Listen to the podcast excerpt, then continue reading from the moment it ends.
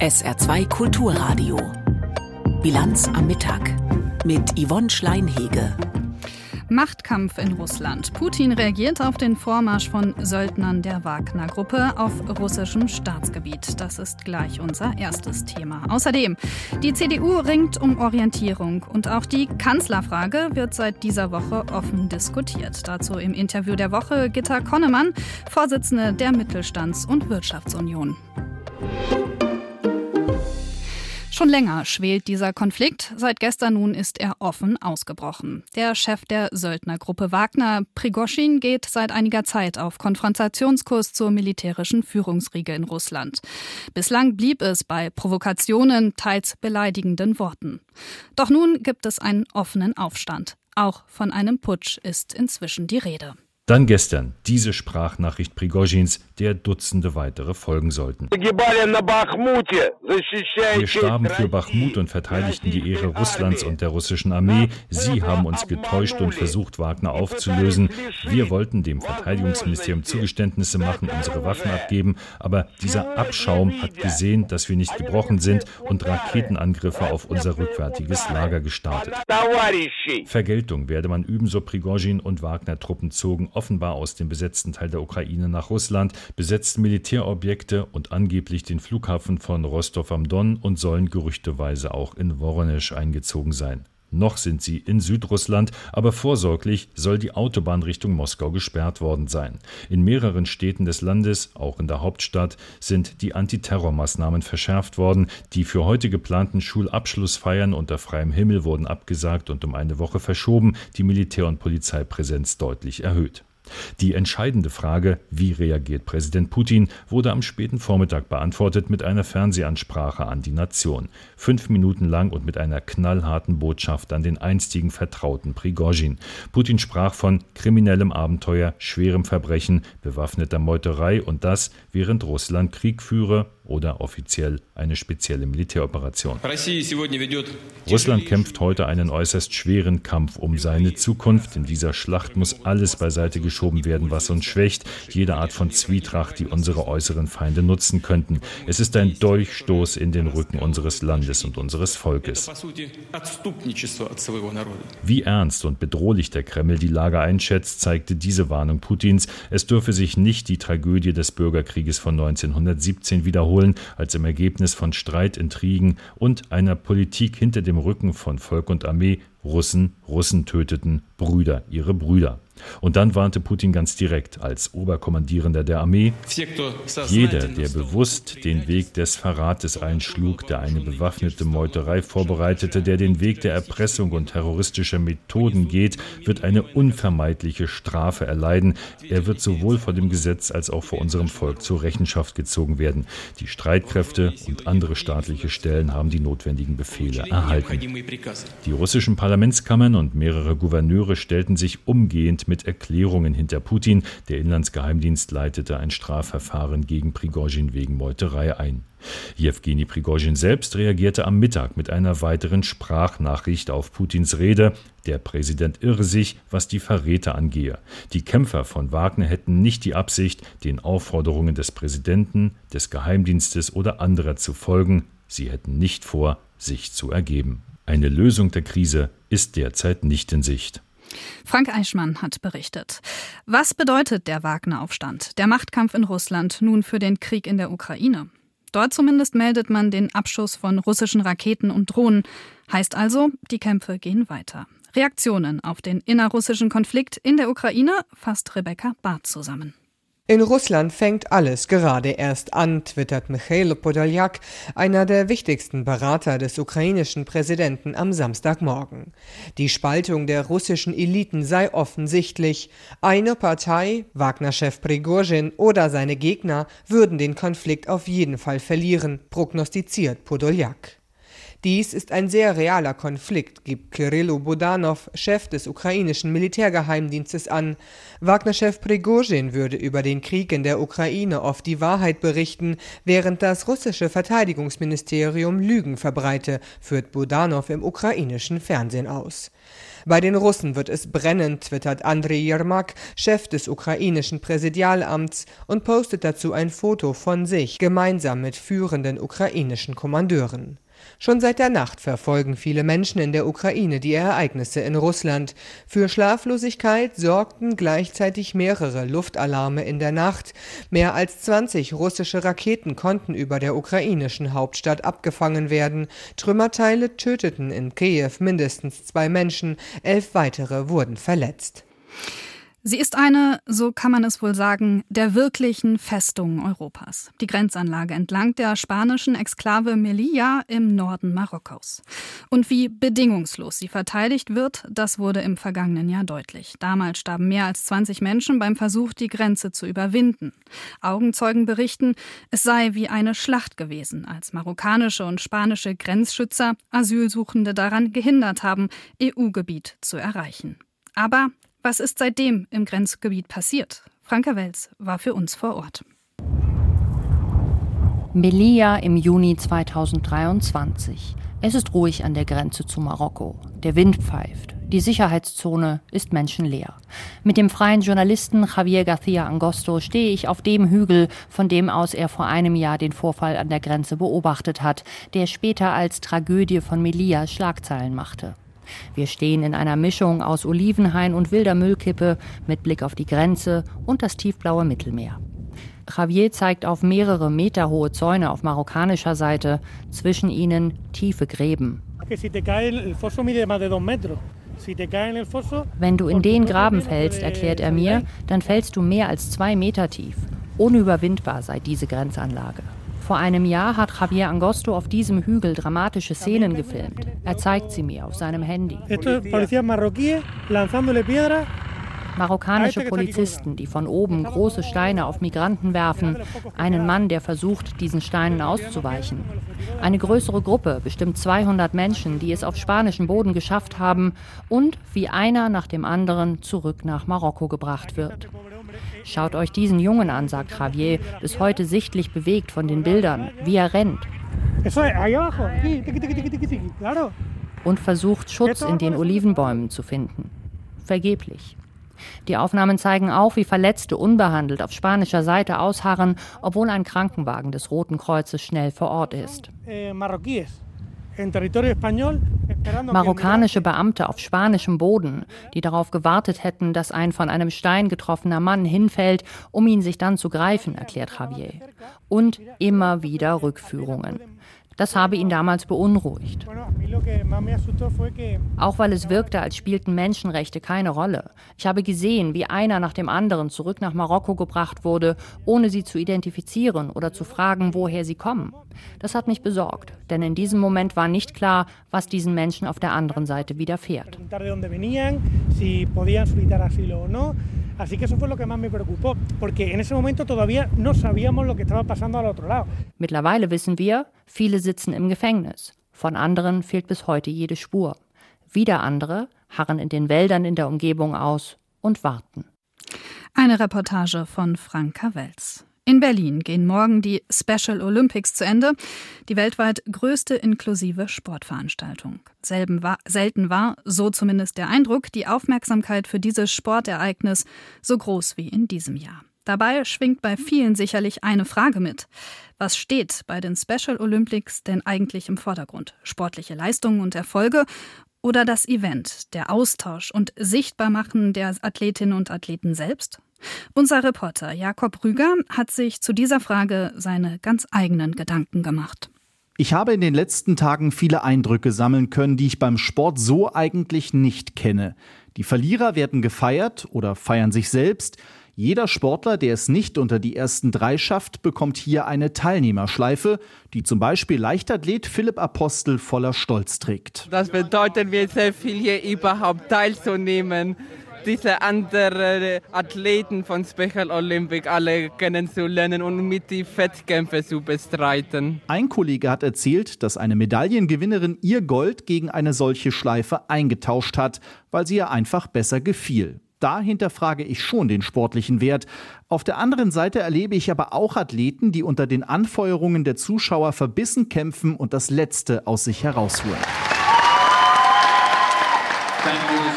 Viele Teilnehmer träumen von Medaillen und trainieren dafür teilweise drei bis viermal die Woche. Also es steckt schon auf jeden Fall Wettkampf dahinter und wir wollen hier auch eigentlich mit einer Medaille rausgehen. Sagt Beachvolleyballerin Pauline Klaus. Sie tritt in einem Unified-Team an. Das heißt, Menschen mit und ohne Beeinträchtigung bilden ein Team. Quasi gelebte Inklusion. Pauline Klaus ist Unified-Partnerin, lebt also ohne Beeinträchtigung. Natürlich spielt Erfolg auch eine Rolle. Also wenn man immer nur irgendwie ähm, verliert das Spiel, dann macht es auch weniger Spaß. Und deshalb werden die Athleten beim Divisioning in Leistungsgruppen eingeteilt. Für den deutschen Delegationsleiter Tom Hautal geht es damit gerechter zu. Weil einfach die Zielgruppe danach verlangt. Denn es gibt Athletinnen und Athleten, die werden in ihrem Leben nie schneller sein als 20 Sekunden über 100 Meter weil sie einfach die körperlichen Voraussetzungen dafür nicht haben. Bestleistungen müssen immer individuell bewertet werden. Und während die Sportler sich scheinbar mit ihrer Leistung schnell arrangieren, scheinen Trainer und Verbände durchaus großen Wert auf Erfolge zu legen. Von aufgebrachten Übungsleitern am Spielfeldrand bis zu Meldungen über mögliche Medaillenprämien in anderen Ländern ist alles dabei.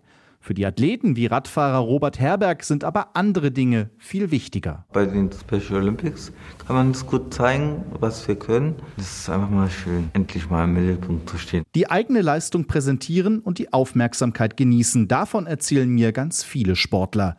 Wie viel Wettkampf steckt also in den Special Olympics? Ich kann die Frage nicht beantworten, bin aber zu dem Schluss gekommen, dass sie nicht wichtig ist, denn für die Teilnehmer geht es um mehr als höher, schneller und weiter. Gedanken von Jakob Rüger zu den Special Olympics, die an diesem Wochenende in Berlin zu Ende gehen. Gleich im Interview der Woche Gitta Konnemann, die CDU-Politikerin, ist Bundesvorsitzende der Mittelstands- und Wirtschaftsunion. Vorher aber weitere Meldungen des Vormittags von Katrin Aue. Die EU hat China bei den Batterieinvestitionen überholt.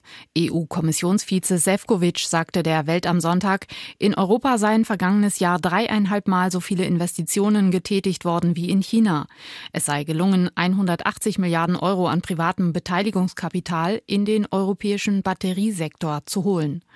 Der Europäische Rechnungshof hatte vergangene Woche davor gewarnt, dass der für 2035 anvisierte Ausstieg aus dem Verbrennungsmotor ohne einen deutlich schnelleren Ausbau der Batteriefertigung nicht gelingen könne. Bayerische Ermittlungsbehörden haben offenbar monatelang Telefonate von Klimaaktivisten mit Journalisten abgehört. Betroffen ist nach Informationen der Süddeutschen Zeitung die Gruppe Letzte Generation. Die Anweisung für die Lauschaktion kam demnach von der Generalstaatsanwaltschaft München. Wie es heißt, wurden unter anderem das Berliner Pressetelefon und das Mobiltelefon der Sprecherin der Gruppe Carla Hinrichs abgehört. In Bayern wird gegen Mitglieder der letzten Generation ermittelt, wegen des Verdachts auf Bildung einer kriminellen Vereinigung. Wegen der anhaltenden Trockenheit will das lothringische Departement Moselle erste Maßnahmen ergreifen. Private Schwimmbäder dürfen nicht mehr gefüllt und Autos privat nicht mehr gewaschen werden. Tagsüber gilt ein Gießverbot und Sportanlagen dürfen nicht mehr benetzt werden. Die Maßnahmen greifen ab kommenden Montag. Im Elsass sind bereits ab heute Johannisfeuer und Feuerwerke verboten. Daneben unter anderem auch das Grillen in der Natur. SR2 Kulturradio Bilanz am Mittag. Das Interview der Woche. Die CDU ist auf der Suche nach einer Linie, einem Profil. Wie tief dabei die Gräben innerhalb der Partei sind, das hat diese Woche mehr als deutlich gezeigt. Es geht um Identitätsfragen, wie auch der Auftritt der Ex Eisschnellläuferin Claudia Pechstein beim Parteikonvent gezeigt hat. Daneben kristallisiert sich ein Machtkampf heraus, ein Duell um die Kanzlerkandidatur zwischen Parteichef Merz und dem nordrhein-westfälischen Ministerpräsidenten Wüst. Genug zu bereden also für meine Kollegin Eva Ellermann im Interview der Woche mit Gitta Konnemann. Sie ist Vorsitzende der wertkonservativen Mittelstandsvereinigung der CDU. Frau Kontermann, die CDU hat sich ja gerade mit ihrem neuen Grundsatzprogramm beschäftigt. Allerdings muss man sagen, am Ende dominierten dann die Schlagzeilen Populismus, Kanzlerkandidatur und Pechstein. Nehmen wir mal den Auftritt der ehemaligen Eisschnellläuferin Claudia Pechstein, die eben in Uniform der Bundespolizei eine Rede halten sollte zum Thema Ehrenamt. Und die hat sich dann aber auch geäußert zu Migration oder ihrem Familienbild zum Beispiel. Und das war nach Einschätzung auch ähm, der ein oder anderen CDU-Politikerin inhaltlich oder rhetorisch jetzt nicht so toll. Aber Parteichef Friedrich Merz, der hat die Rede so bewertet. Also der Auftritt war brillant. Hat Merz der CDU mit dieser Einschätzung einen Gefallen getan? Friedrich Merz hat damit den vielen Mitgliedern von uns einen Gefallen getan, die eben nicht rhetorisch gebrieft äh, im politischen Mandat als voll hauptamtliche Politiker unterwegs und auf dem Weg sind. Und äh, ich würde mir wünschen, dass Kolleginnen und Kollegen auch erkennen, dass es gut ist, dass wir auf der einen Seite Vollblutprofis haben, die sicherlich den einen oder anderen Satz anders bilden, aber eben wir leben von unseren Mitgliedern, die am Ende ja auch die Stimmung an uns herantragen. Und ich persönlich finde, dass Claudia Pechstein nicht nur eine Ausnahmesportlerin immer gewesen ist, sondern dass sie ja uns gerade noch einmal auch gezeigt hat, ähm, was bewegt eigentlich unsere Mitglieder und was bewegt Bürgerinnen und Bürger. Und äh, Politik, egal welche Funktion sie auch hat, ist gut beraten, dort immer ein offenes Ohr zu haben. Jetzt hat aber dieser Auftritt auch zu einer Populismusdebatte geführt, auch innerhalb der CDU. Nämlich es geht darum, ob eben CDU-Politikerinnen und Politiker Begriffe benutzen oder auch Themen besetzen sollen, die möglicherweise der AfD gerade zu ihrem aktuellen Umfragehoch verhalfen. Parteichef Merz steht da auch selbst in der Kritik. Ähm, zum Beispiel die Landeschefs aus äh, Schleswig-Holstein und Nordrhein-Westfalen, Günther und Wüst, haben sich da deutlich von ihm abgegrenzt, was die Sprachwahl angeht. Merz hat beim CDU-Grundsatzkonvent die Vorwürfe so zurückgewiesen. Dem Volk aufs Maul zu schauen, ist Demokratie. Dem Volk nach dem Mund zu reden, ist Populismus. Bei wem sind Sie da? Bei Günther und Wüst oder bei Merz? Ich finde, dass Friedrich Merz es sehr gut auf den Punkt gebracht hat. Das eine ist Populismus und das andere ist Demokratie. Wenn wir uns die Fähigkeit nehmen, mit normalen Menschen zu sprechen, ihnen zuzuhören und auch ihre Sprache zu sprechen, dann werden wir uns am Ende isolieren von den Menschen und die tragen die Demokratie. Und uns sollte ja in Gänze umtreiben, dass 64 Prozent der Deutschen oder der in diesem Land lebenden Menschen inzwischen keiner Partei mehr vertrauen. Das gilt für die Ampelparteien, das gilt aber auch für CDU und CSU. Und das hat auch damit zu tun, dass Menschen sich nicht mehr verstanden wissen oder gehört fühlen. Und Aber erreicht man diese Menschen mit Begriffen wie die berühmten Paschas, Heizung, Stasi oder ähnlichen Äußerungen, die es auch in der CDU gegeben hat? Wie erreicht man sie nicht? Also jeder hat eine eigene Sprachwahl, das ist auch gut so. Aber am Ende geht es um die Inhalte. Und das, was mir zum Beispiel nach der Pascha-Äußerung zugetragen wurden, waren Anrufe von Lehrerinnen und Lehrern, die gesagt haben, herzlichen Dank, äh, dass jemand die Situation in den Klassenzimmern beschreibt. Da ging es nicht um ein Wort, sondern um ein Problem. Und deswegen sind wir alle gut beraten, auch in unserer Partei, mehr über Inhalte und Probleme und äh, auch die Frage, wie wir als Union diese lösen wollen, zu sprechen, als über einzelne Worte. Aber besteht nicht die Gefahr, wenn man sagt, wir schauen dem Volk aufs Maul, besteht da nicht die Gefahr, dass man ähm, nur auf die lautesten schaut und äh, denen dann vielleicht doch nach dem Mund redet? Das Volk ist leider nicht mehr laut. Das ist das Problem. Denn diejenigen, die sich in Foren tummeln, egal ob ganz rechts oder ganz links, sind im Regelfall sehr laut, aber häufig Minderheiten. Diejenigen, die ich wahrnehme als das Volk, übrigens ein Volk, für das ich sehr dankbar bin, das sind äh, 3,5 Millionen Betriebe in Deutschland. Das sind ihre Mitarbeiterinnen und Mitarbeiter. Das sind 34 Millionen ehrenamtlich Tätige. Das sind Familien, die nach wie vor den größten Pflegedienst in Deutschland bilden. Dann sind es Menschen, die zunächst darauf schauen, ihre Arbeit zu machen, Verantwortung zu übernehmen, ihr Leben alleine zu schultern und äh, sich eben nicht in Foren zu tummeln oder lautstark über die Straßen zu gehen. Und vor diesem Hintergrund äh, sind wir sehr, sehr gut beraten, äh, ihnen stärker zuzuhören, weil sie eben nicht laut sind. Und nur wenn wir am Ende das Ohr dort haben, ihnen nicht nach den Mund sprechen, wie Friedrich Merz sagt, dann äh, haben wir auch ein Mittel gegen Politikverdrossenheit. Frau Konnemann, Parteichef Friedrich Merz steht ähm, selbst gerade in der CDU auch unter Druck. Äh, das Thema Kanzlerkandidatur steht jetzt schon zur Debatte. Sein Parteifreund Hendrik Wüst aus Nordrhein-Westfalen hat offenbar Ambitionen und hat die deutlich geäußert.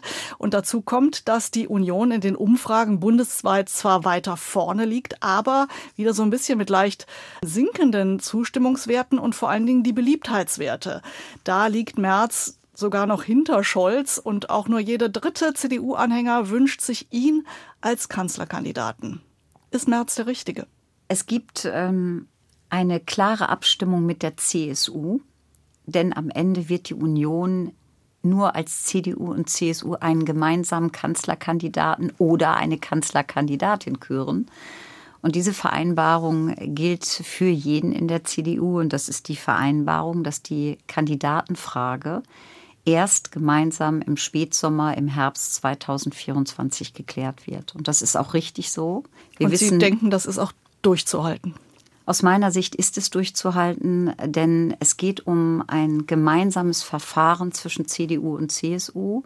Wie desaströs es werden kann, wenn CDU und CSU auseinanderfallen, hat ja der letzte Wahlkampf gezeigt, als es keinen abgestimmten Prozess gab und es dann sozusagen ein High Noon zwischen Markus Söder und äh, Armin Laschet gegeben hat. Das hat uns in Gänze geschadet. Aber jetzt hat sich ja Herr Söder noch gar nicht eingeschaltet, sondern es ist Herr Wüst, der sich in Position gebracht hat. Der Kollege Markus Söder ist ebenso schlau, wie äh, Friedrich Merz es auch ist, weil es eine Vereinbarung gibt Normalerweise sollte man Vereinbarungen einhalten. Und äh, da gilt an dieser Stelle, wir haben, wenn die Ampel nicht vorher Neuwahlen äh, erforderlich macht. Das kann natürlich sein, aber einen klaren Zeitplan und das heißt, die Kandidatenfrage wird im Spätsommer und im Herbst äh, oder im Herbst 2024 entschieden. Aber wie gesagt, sollte es Neuwahlen geben, dann dürfen Sie mir die Frage vorgezogene, dann dürfen Sie mir die Frage sofort stellen. Darf ich Ihnen dann auch die Frage stellen, mit wem die CDU dann regieren möchte? Ja, wir werden sehen, wie die Situation dann ist. Wenn es zu vorgezogenen Neuwahlen kommen sollte, heißt das, dass die Ampel am Ende den Streit, der ja herrscht, endlich insoweit klärt zu sagen, es geht nicht miteinander aus einer vermeintlichen Liebesheirat, die irgendwann eine Vernunftehe wurde, ist der Rosenkrieg geworden und es ist gut, es zu beenden. Frau Konnemann, Sie warnen ja davor, dass die Rahmenbedingungen für deutsche Unternehmen immer schlechter würden und Sie befürchten auch eine massive Abwanderung. Unter anderem ein Aspekt die hohen Stromkosten für Betriebe. Jetzt hat Wirtschaftsminister Habeck sich für einen Strompreisdeckel für die Industrie, für Unternehmen ausgesprochen. Er sagt, davon profitiert auch der Mittelstand. Es soll bei etwa 6 Cent pro Kilowattstunde bis zu 80 Prozent des bisherigen Verbrauchs ähm, gedeckelt werden. Das ist jetzt deutlich weniger, als die Unternehmen im Moment zahlen müssen. Mhm. Unterstützen Sie den Wirtschaftsminister darin? Ich würde mir wünschen, dass der Wirtschaftsminister zunächst das Grundproblem löst, und das ist eine Verknappung des Energieangebots. Je knapper das Angebot, desto höher der Preis. Es gilt zunächst, dieses Problem zu lösen, das heißt, jede Kilowattstunde an das Netz zu bringen, für Energieeffizienz zu sorgen, zum Beispiel im Bereich der Gebäudesanierung auf freiwilliger Basis und übrigens auch zu sorgen, dass Abgaben und Entgelte, die der Staat zurzeit auf Strom erhebt, reduziert werden. Ich halte es dem Grunde nach für falsch, eine staatliche Intervention, und das ist die Verknappung der Energie, mit einer anderen staatlichen Intervention zu begegnen, sondern man sollte den Markt wirken lassen und deshalb das Energieangebot ausweiten. Jetzt haben wir allerdings diese ähm, dramatisch falschen Weichenstellungen der Ampel im Bereich Energie erlebt, durch unter anderem das Aus für die Atomenergie in Deutschland, aber eben auch. Die ja auch von der CDU beschlossen war. Die Entscheidung, die 2011 von der Mehrheit des Deutschen Bundestages getroffen wurde, ist heute nicht mehr richtig. Und wer sich an alten Entscheidungen festhalten lässt, der zeigt leider, dass er nicht bereit ist, auch klüger zu werden. Und das wäre eine große Gefahr für die Demokratie. Aber um auf den Industriestrompreis zurückzukommen, Entscheidend sind die Grundprobleme abzustellen. Ein Industriestrompreis kann am Ende nur eine Krücke sein. Und würden Sie denn diese, diese Krücke ablehnen? Diese Krücke muss, wenn die Ampel nicht einlenkt, was Energie angeht, gegangen werden. Das wäre jedenfalls meine Empfehlung an meine Vereinigung. Allerdings nur unter bestimmten Voraussetzungen zur Standortsicherung, befristet und in jedem Fall nicht nur für die Großen. Energieintensität ist keine Frage der Größe eines Betriebes. Das heißt, ein kleiner Betrieb, der einen ebenso hohen Anteil an Kosten für Energie hat, darf nicht schlechter stehen als ein großes Stahlschmelze oder ein Industrieunternehmen, weil am Ende der Mittelstand genau dies auch finanziert. Und unter diesen Bedingungen wäre ein ich will gar nicht sagen Industriestrompreis, weil das danach klingt, als ob wir dauerhaft zwei Arten von Strompreisen bekommen, sondern eine Standortsicherungstarif wäre für eine Übergangszeit dann dem Grunde nach die Kröte, die zu schlucken wäre. Aber ich sage auch noch mal, erstmal die Grundprobleme lösen.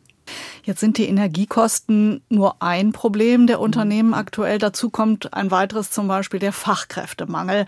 Mit dem neuen Fachkräfteeinwanderungsgesetz will die Ampelkoalition ja jetzt die Zuwanderung für Arbeitssuchende aus dem Ausland erleichtern. Wie bewerten Sie das Gesetz? Mich hat äh, das Gesetz enttäuscht, ehrlicherweise, denn es wird das Heil darin gesucht, am Ende Asyl und Arbeitsmigration miteinander zu vermischen. Das ist ein Fehlanreiz, ein Fehlsignal, das gesendet wird.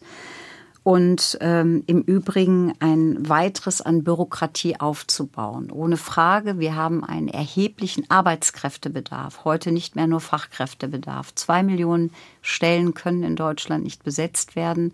Das heißt, der Arbeits- und Fachkräftemangel ist das Wachstumshemmnis mit Nummer eins. Aber wer den Willen gehabt hätte, wirklich die Probleme zu lösen, hätte übrigens angesetzt, die langen Wartezeiten bei den Behörden und überaus schwierige Verfahren zum Beispiel im Ausland abzubauen. Hier wäre es erforderlich gewesen, die Verfahren zu straffen, sowohl im Ausland wie im Inland.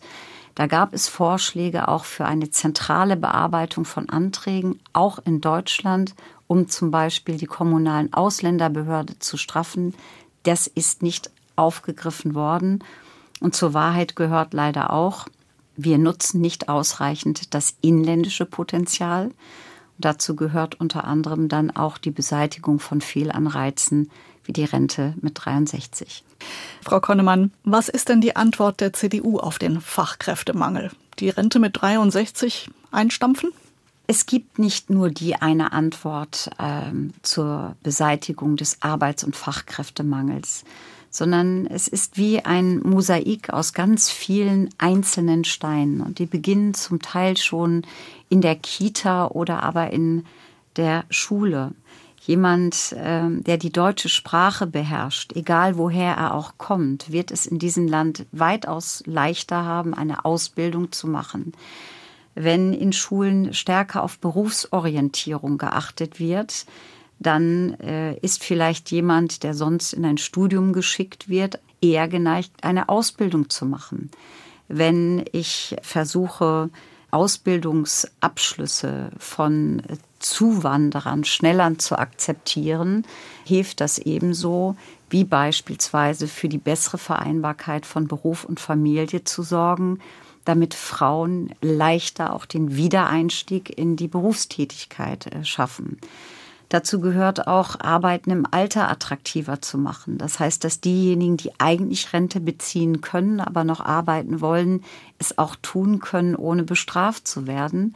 Aber dazu gehört eben auch die Beseitigung von Fehlanreizen. Und die Rente mit 63 ist in der heutigen Zeit, in der es an Arbeits- und Fachkräften wirklich nicht nur mangelt, sondern die Betriebe händeringend danach suchen, ist das falsche Signal.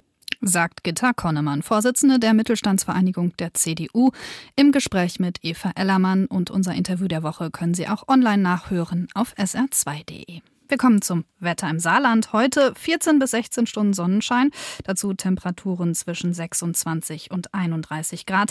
In der Nacht kühlt es sich ab auf Tiefswerte zwischen 12 und 18 Grad. Dazu ein wenig Wind und morgen am Sonntag heißes und sonniges Badewetter. Auch im Hochwald werden Temperaturen von über 30 Grad erwartet. Ansonsten die Höchstwerte bei bis zu 34 Grad.